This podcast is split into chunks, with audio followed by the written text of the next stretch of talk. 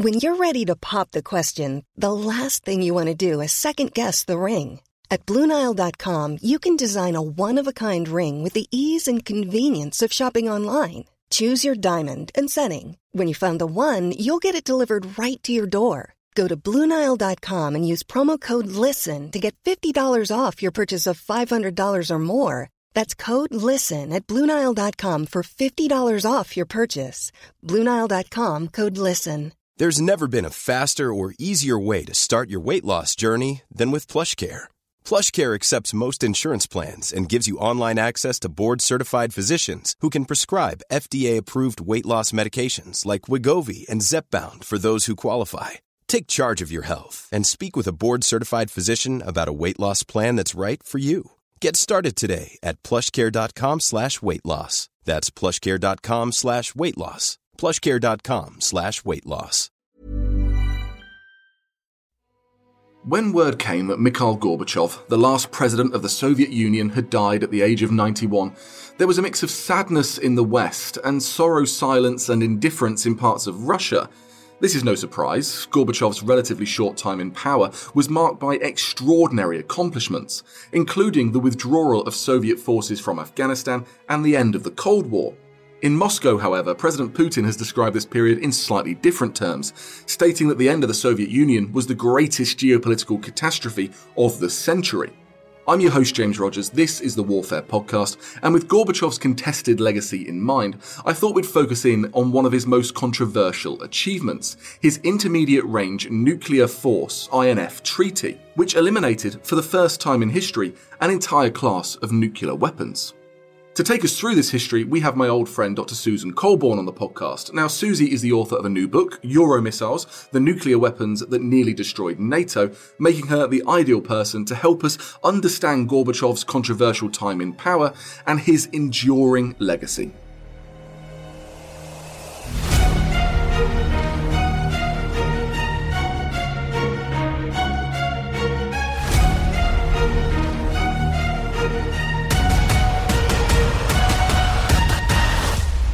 Hi, Susie. Welcome to the Warfare Podcast. How are you doing? I'm good. How are you today? I'm good. I'm in New York City, so apologies for all the sirens that go past. I mean, I'm in a hotel room. It's meant to be insulated, but it just sounds like the police are constantly outside my window, which I don't think is a reflection on me. I hope. We hope. We'll keep our fingers crossed. We keep our fingers crossed. Where are you in the world? I am in Durham, North Carolina. Durham, North Carolina. That has to be number one on my next place to visit in America. Not just because it's meant to be incredibly beautiful, but of course because you're there. Well, we would love to have you anytime. And if you like barbecue, all the better. Who doesn't like barbecue?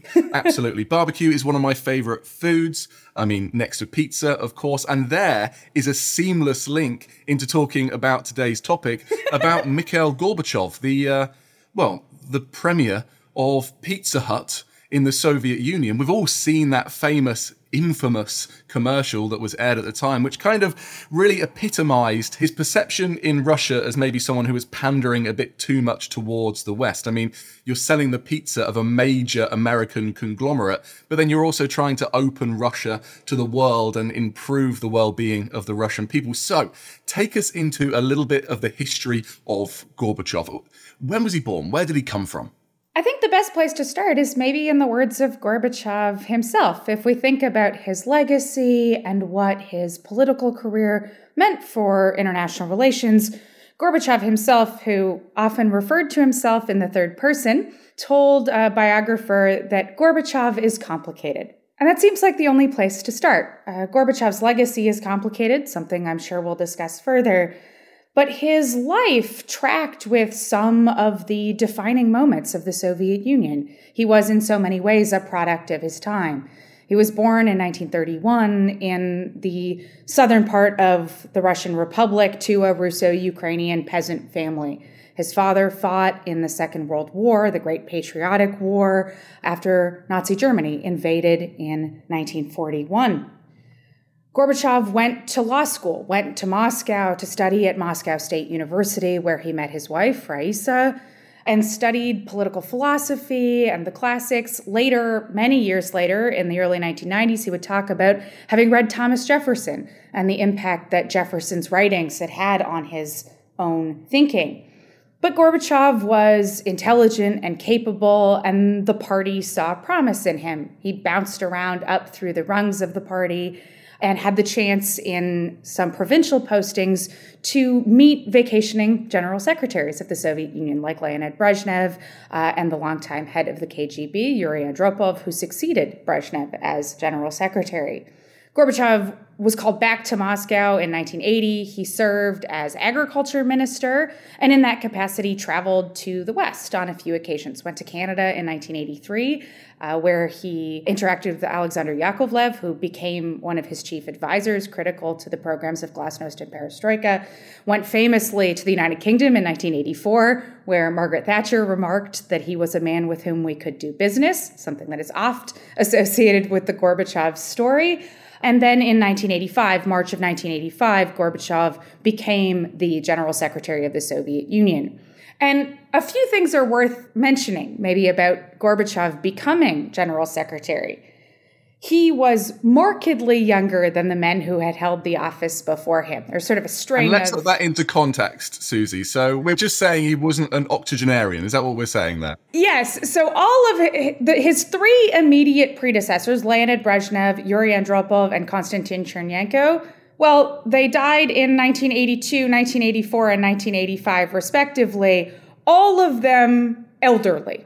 Uh, and quite sick, particularly in Andropov and Chernenko's cases, right? So people looking back on the Soviet Union in the early 1980s often talk about stagnation and gerontocracy, this steady parade of old men, half in the grave already, as general secretaries presiding over the Soviet Union. Gorbachev, by comparison, was 54 when he became general secretary.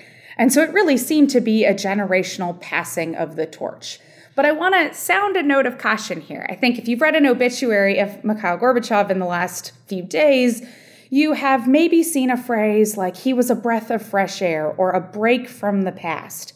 And those things are easy for us to see now in retrospect. We know how the Cold War ended, we know what happened to the Soviet Union. It existed no more, right? We know that Gorbachev was the last general secretary of the Soviet Union. But in 1985, March of 1985, when Gorbachev becomes general secretary, how new Gorbachev will be is not entirely clear. And that remains a mystery uh, for a number of years, actually, while Gorbachev is in office. And that's something that's really easy for us to forget, but helps us explain a little bit of the politics and negotiation, why the late 1980s look the way that they do. Well, that's a really good point because, you know, the character of the person matters here. And it's not like he's having to deal with shrinking violets with weak figures in international politics. You look who's around at the time, we're talking about Thatcher, we're talking about Reagan. So, how do those initial discussions take place? And what sort of nuclear situation does Gorbachev inherit at this point in time? Yeah, so if we think about March 1985, we're thinking about a period in the Cold War where the Cold War had looked particularly dangerous. Uh, the United States and the Soviet Union, right, the two superpowers, had immense numbers of nuclear weapons fielded by this point.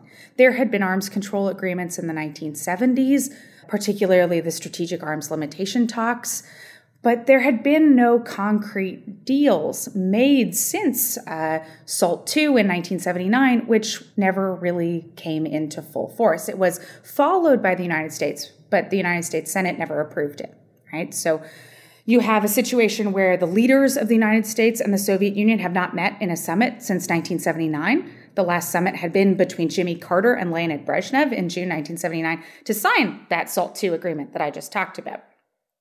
And in the intervening years in the early 1980s, there had been immense anxiety about the prospect that the superpowers might fight a nuclear war, right? This is the era of war games and the day after and threads and Sting's song Russians and Nena's 99 Red Balloons, right? So you have this huge cultural fear that the Soviet Union and the United States are going to fight a nuclear war.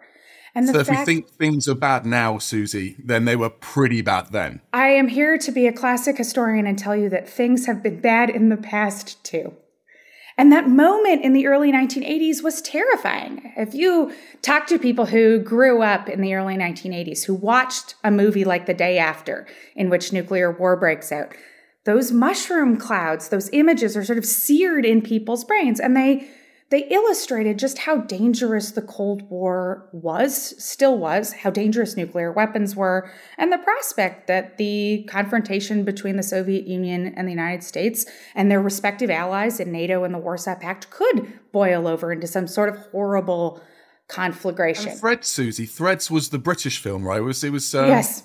set somewhere like Sheffield. Oh, I might have got that wrong, but it showed the impact of nuclear war on a city and on civilians. Yeah, so these terrifying images. Uh, there were a number of newspaper sort of advice columns suggesting and making recommendations about whether people should let their children watch these movies. Right? So it goes to show just how, how much of a cultural moment many of these films were, things like The Day After and Threads. And so I provide that context to just emphasize the degree to which the Cold War was still permeating everything about international politics in the, in the 1980s.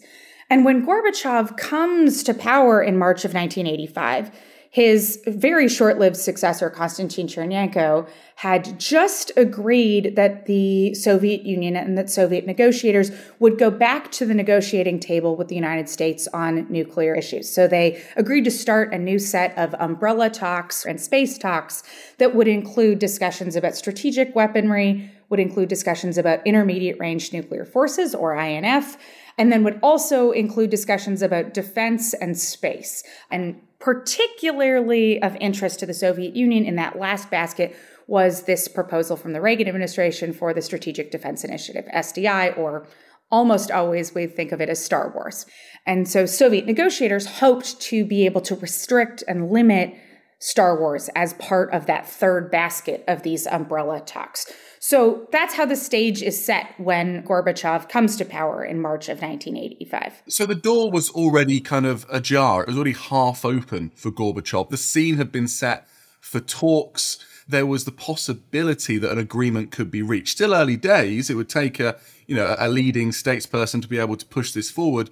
But, you know, some of the work had already been done. Yes, anybody who has spent any time reading about the history of US Soviet arms control during the Cold War will know that just because a forum existed for talks and they had agreed to talk did not mean that an agreement was suddenly right around the corner. So it was huge. It had taken the United States and its NATO allies most of 1984 to convince the Soviet Union to come back to the negotiating table. Uh, they had walked out of talks on intermediate range nuclear forces in late 1983. And so it was a big win to get the Soviet Union back to the negotiating table. But Gorbachev and his advisors still had plenty of work ahead of them to think about whether they wished to reach an agreement, what an agreement might look like, how all of the pieces of these talks, right, strategic weapons, SDI, and space, and intermediate range nuclear forces might fit together. It was a pretty complicated question. And when Gorbachev starts, uh, so Gorbachev comes into office, Gorbachev's initial stance is one that terrifies many of the Western allies, Western leaders and officials, because Gorbachev begins to churn out proposals for arms control talks at a just blistering pace. Some of them are unilateral proposals, things like a moratorium on Soviet nuclear testing. Some of them are bilateral proposals, so calls for new proposals to limit intermediate range nuclear forces. Some of them are sweeping, giant proposals. Gorbachev suggests, for instance, that the world be a nuclear free place by the year 2000. And so Western officials look on terrified about what this might mean, about whether this will drive a wedge into the alliance, dividing the various NATO allies from one another. They worry about whether this will convince their publics, right, their voters, that defense spending isn't necessary anymore, that all of the investments in NATO's defenses are not worth it because this Gorbachev guy wants to do a deal. And they're afraid that Gorbachev's proposals aren't real that Gorbachev is using the old tricks of the Soviet playbook, churning out these fanciful, amazing, really tempting offers in the hopes of scoring political points, not of actually reaching an agreement. And so when I say that Gorbachev didn't necessarily look like a break from the past in 1985 or 1986, these are the kinds of things I'm referring to that Allied officials looked at these proposals and went, but this looks a lot like what his predecessors did, men like Nikita Khrushchev. So they wondered if this was all a little bit of, of hot air, a bit of political blustering. But that would only make sense if it was politically palatable back in Russia. So is this something that was popular? Is this something that the Russian people wanted? It, it seems strange that such a direct change of course, after so many years of investing and building up their military, of which they're incredibly proud, would then be popular to just move away and, and go for complete nuclear disarmament by the year 2000? The question of public opinion in the Soviet Union is always a thorny one because how the Soviet people felt about these initiatives was varied, as is true in all cases of public opinion, but also not necessarily widely reported and not necessarily widely considered as a factor in Soviet policy, though, of course, the considerations of the populace shape politics in any country regardless of their political system.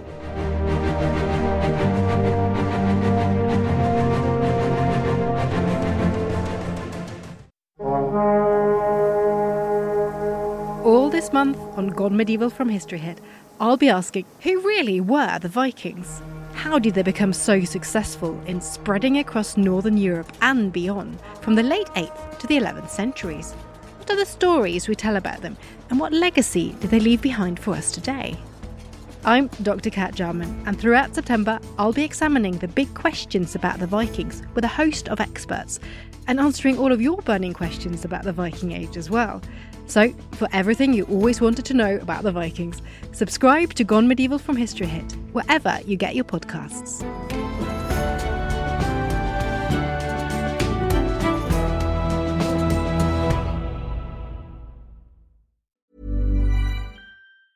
When you're ready to pop the question, the last thing you want to do is second guess the ring.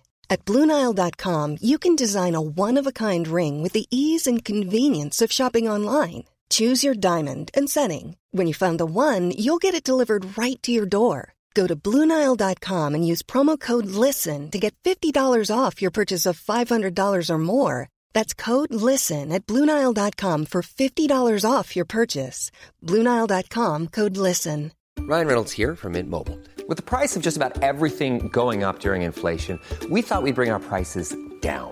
So to help us, we brought in a reverse auctioneer, which is apparently a thing. Mint Mobile unlimited premium wireless. Have to get 30, 30, bit to get 30, bit to get 20, 20, 20, bit to get 20, 20, bit to get 15, 15, 15, 15 just 15 bucks a month. So, Give it a try at mintmobile.com/switch. slash $45 up front for 3 months plus taxes and fees. Promo rate for new customers for limited time. Unlimited more than 40 gigabytes per month slows. Full terms at mintmobile.com. There's never been a faster or easier way to start your weight loss journey than with PlushCare. PlushCare accepts most insurance plans and gives you online access to board-certified physicians who can prescribe FDA-approved weight loss medications like Wegovy and Zepbound for those who qualify.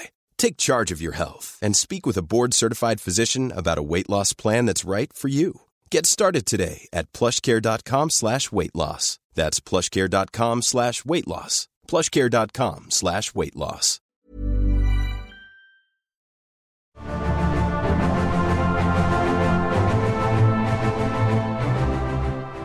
Well, I guess we only need to look at Ukraine today to see about the limits of information the public get hold of and the varying degrees of public support or disdain for the war in Ukraine. Of course, it's a prime example of how information spreads in a society and what information is and isn't trickling down to the general public. But in the case of Gorbachev, what is so fascinating is that so many of Gorbachev's own advisors thought he was also replaying the old Soviet playbook. So men who worked for him wondered whether these calls were genuine initiatives or whether they were calculated moves to exploit the weaknesses of a democratic society, of an alliance built largely of democratic societies. And so, even in their memoirs, many of Gorbachev's advisors talk about how it was unclear whether Gorbachev was still swimming with the stream of the past or whether he had decided to make a definitive break for it. This is a really interesting thing as a historian, right? When you go back, you know how things have turned out, and you go back into the records, it's easy to see the lines, to connect the dots, because you know the destination. But for those people who are living alongside it, there are so many different options on the table that figuring out where the next dot is or what the aim or objective of a leader is, especially in a case like Gorbachev, where he had political incentives maybe not to reveal to everyone who worked for him what his intentions were or, or why he wished to pursue a certain course, right? He struggled with bureaucratic and domestic politics as much as any leader in a democratic country. And so that effort at managing the various factions and, and pieces of the Soviet system meant that even Soviet advisors, people in the in the foreign policy and defense establishment, didn't necessarily know what Gorbachev intended with these proposals. So ambiguity was a political survival mechanism in that tricky business of Soviet politics. I mean, he almost came undone a couple of times. Um, I'm reminded of that Soviet coup attempt in 1991 that he barely survived. But you know, he does have some major successes as well. So take us into INF. You know, what made it so revolutionary? What made it able to be agreed between the US and Russia? The INF Treaty was a remarkable political agreement in so many senses. It was the first agreement that the United States and the Soviet Union signed that abolished an entire class of nuclear weapons. Previous arms control agreements had put limits and caps on how many types of a certain weapon might be produced. And sometimes these caps were even higher than the number of weapons already deployed. So they weren't exactly meaningful reductions. INF changed that, right? Abolishing this entire group of nuclear weapons, every land based missile with global coverage with a range between 500 kilometers and 5,500 kilometers. So the scope of that agreement was significant. And it signaled the fact that a, a true reduction agreement, not just limitation or ceilings, could be achieved.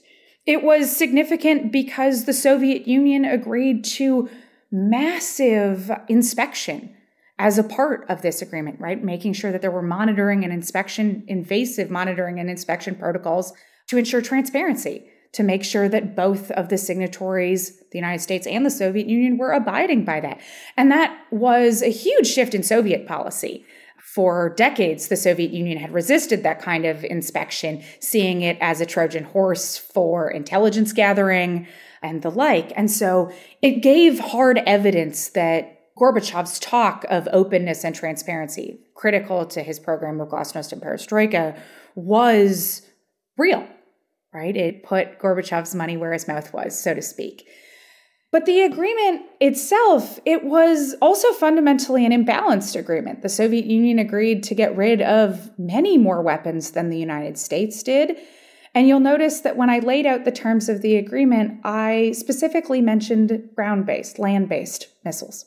It meant that other forms of intermediate range missiles, so sea based missiles, air launched missiles, were left unchecked. The United States had a comparative advantage in both of these fields. And if we think about some of the critical pieces of the US warfighting capability in the 1990s, they relied on weaponry like cruise missiles, air launched cruise missiles, and the like that were unchecked by the INF Treaty.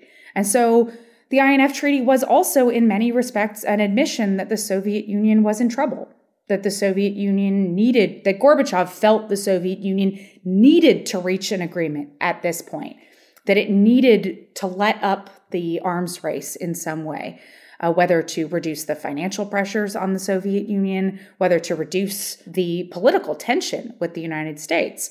But much of Gorbachev's calculation was informed by the fact that the Soviet Union was not in a great way uh, by 1987 when he and Reagan signed the INF Treaty. So, is it economic drivers that are pushing Gorbachev here? He's looked at the books and he's saying we cannot continue to produce and maintain this many weapons at this rate. And we need to bring an end to this arms race. Economics play a huge role. Uh, and the Soviet economic situation goes through sort of booms and busts in the 1980s, but the bottom line doesn't look good by 1986, 1987. But it's not just economic. It's it's tempting, uh, and certainly many Political partisans who are supportive of Ronald Reagan and his policies like the narrative of the United States bankrupted the Soviet Union or communism collapsed under the contradictions of its own economic failures. But there were other motivating factors for Gorbachev also. Uh, take, for instance, April 1986 and the disaster at Chernobyl. That brought home Gorbachev's handling of that incident is hardly a record of success, but that incident brought home the degree to which nuclear weapons were dangerous, the sheer damage that nuclear weapons, that those technologies might unleash. And Gorbachev comes away from that convinced of the need to reduce uh, nuclear weapons. And this is something that Gorbachev uh, continued to champion through his life, uh, writing op eds about the need for a nuclear free world, the fact that nuclear weapons were one of, in his estimation, one of the most damaging and dangerous things in human society. Uh, this is something that uh, guided his thinking uh, in, in his years in power, but also beyond. Well, Susie, you've given us a real flavour for Gorbachev's time in power, his leadership style, his indecision, his decisions, his success, his failures. But his crowning achievement has to be INF. Is it fair to say that this is his legacy? And if so, what sort of state is it in today? Gorbachev was certainly optimistic about what he and Reagan had been able to achieve with the INF Treaty. He himself referred to it as the first major step out of the Cold War.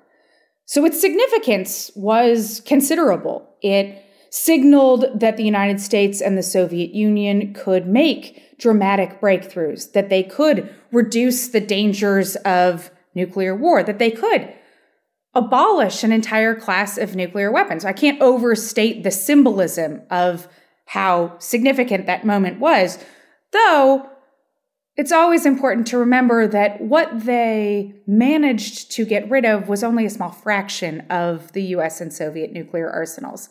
And the treaty itself came under fire at the time from peace activists who concluded that it was just a drop in the bucket, something like 3% of the overall nuclear arsenal. A reminder of just how big and sweeping both superpowers' arsenals were, even in the final years of the Cold War.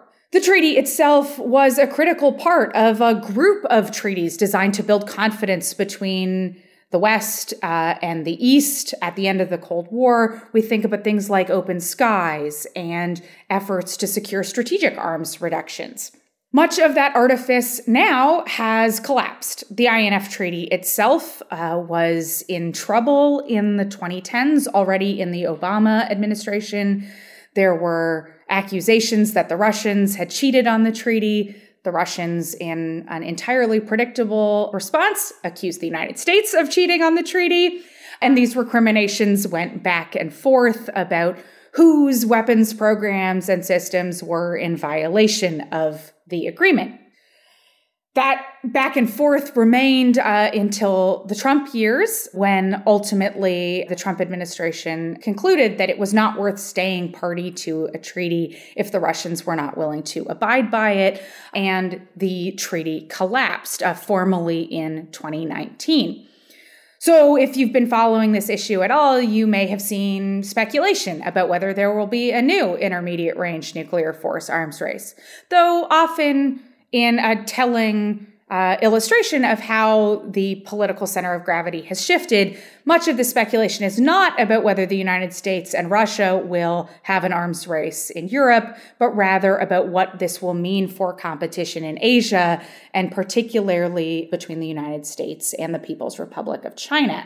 And US posture and its allies' posture in Asia to deal with the threat from China. So, in evaluating the legacy, it's a fraught question because the agreement was so significant to the atmosphere and the trust built up that helped bring about an end to the Cold War. But its long term legacy is more mixed. It was in place for a generation, but now we are in a situation where those constraints are no longer with us. And INF is, of course, not the only casualty have been dismantled relatively recently. Absolutely. And some of the things that worry me are that the latest announcement that the inspections will stop as well, because, you know, Putin's saying that Russia can't get through airspace because airspace has been closed off to carry out their own inspections. So it's something that isn't mutual and so it has to be brought to an end. So as we look at the current tense world in which we live, do we need to start thinking, you know, do we need a, a, another Gorbachev in the world? That is such a hard question because Gorbachev himself is so complicated. I think, as somebody who has spent a long time thinking about INF, often when I am asked to comment on contemporary relevance, I start with a fairly obvious point. Vladimir Putin is not Mikhail Gorbachev. And so, if we want to learn the lessons of the past, assuming that we can replicate what many see to be the successes of Western policy, though I would argue its legacy was a little bit more mixed. And if we look at the transatlantic relationship, there was a lot of turmoil in the INF story, including after the signing of the INF treaty. But even if you are tempted to apply that as sort of a, a lesson that might be brought into the present, a script that might be replayed, is perhaps a better way to phrase it. Why would you assume that this could work with Vladimir Putin, who is so different than Mikhail Gorbachev? I think that temptation ignores the degree to which INF was made possible by Gorbachev himself, his own views, his own political style, his own willingness to acknowledge the limitations of the Soviet Union. If we think about how and why the United States and the Soviet Union reached an agreement. I don't want to downplay the fact that Reagan and his advisors, of course, played a critical role, that US and Soviet negotiators played a critical role. But it's Mikhail Gorbachev who, in February of 1987, agrees that it's time to break intermediate range nuclear forces out of a package deal. That he's no longer going to try and link INF, an agreement on INF, to the Strategic Defense Initiative it's Gorbachev who wants to move ahead and get an agreement. And those things are so critical in making the treaty possible. But then, Susie, so uh, I just wonder then, you made the really good point that INF was unequal, uneven in the fact that it left the Soviet Union in a situation where it got rid of some of its advantage. So, you know, that leaves Russia weaker as we transition from the Cold War. And we can say that INF does mark the end of that Cold War period. So, does it create a bit of a power void where it allows a more powerful Putin to rise up in power and, as we see today, try and restore Russian grandeur? If anything, is Putin a product of the Gorbachev era? So, just to completely destroy my own question, do we need less Gorbachevs? The biggest thing that Gorbachev provides in contemporary politics, I think, is a narrative. And it has been telling in the days since Gorbachev's death how different those narratives look depending on where you sit. But take a Russian narrative, for instance, a very popular Russian narrative, though there's by no means only one narrative. But a very popular Russian narrative is that Gorbachev is the person who presided over critical decline the decline of the Soviet Union, the dismantling of the Soviet Union, of course, but that Gorbachev signed agreements like INF that left Moscow's power diminished.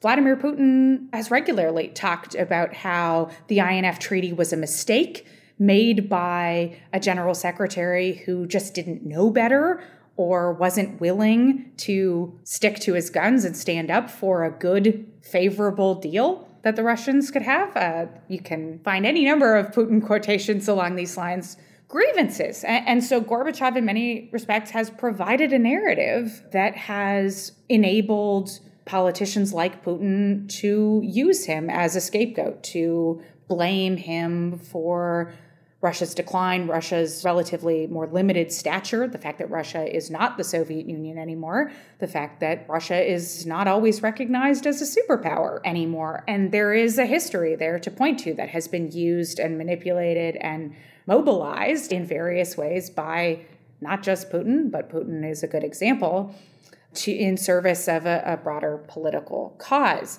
And I think we can contrast that with the sort of very laudatory Western attitudes towards Gorbachev, right? Heralding him as a, a, man who ended the Cold War, who brought about this incredible change in European politics. But I would end with the sort of central Gorbachev paradox, which is how much can we give him credit for something that he maybe didn't intend to do? If you do something by accident, do you really get credit? Wow, well, that is one question to end on. I tell you that. But Susie, you've also really helped us to understand why Putin will not be attending Gorbachev's funeral. Uh, now, it makes sense in Putin's eyes. But you have to tell us, because you are the expert on this topic, where can we read more about nuclear missiles in Europe during this period. Where can we read more of your work? I have a new book coming out with the lovely people at Cornell University Press. It's out in November. It's called Euromissiles The Nuclear Weapons That Nearly Destroyed NATO. Start with the wake of the Cuban Missile Crisis and go through the very end of the Cold War with a little smattering of contemporary politics, including Vladimir Putin, in the conclusion. And please tell me, is it available for pre order? It is, and it is out officially on November 15th. Perfect. We'll put a link into the show notes. Susie, thank you so much for your time. I can't believe this is your first time on the Warfare podcast. We're going to have to have you on again soon. We'll have you on again when the book comes out. Wonderful. I'll look forward to it. Thanks so much. Thanks for listening, but before you go, I've got a very exciting special offer for Warfare listeners. Over on History Hit TV, we're building the world's best history channel on demand, and we want to share it with you.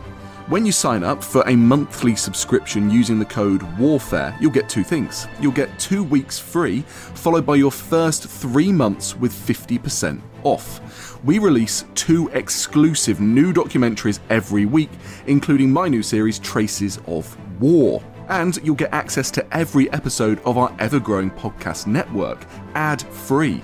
So you can listen to Warfare without the interruptions, but also to all our shows like Matt and Cat on Gone Medieval or Tristan on The Ancients. To sign up, just follow the link in the show notes.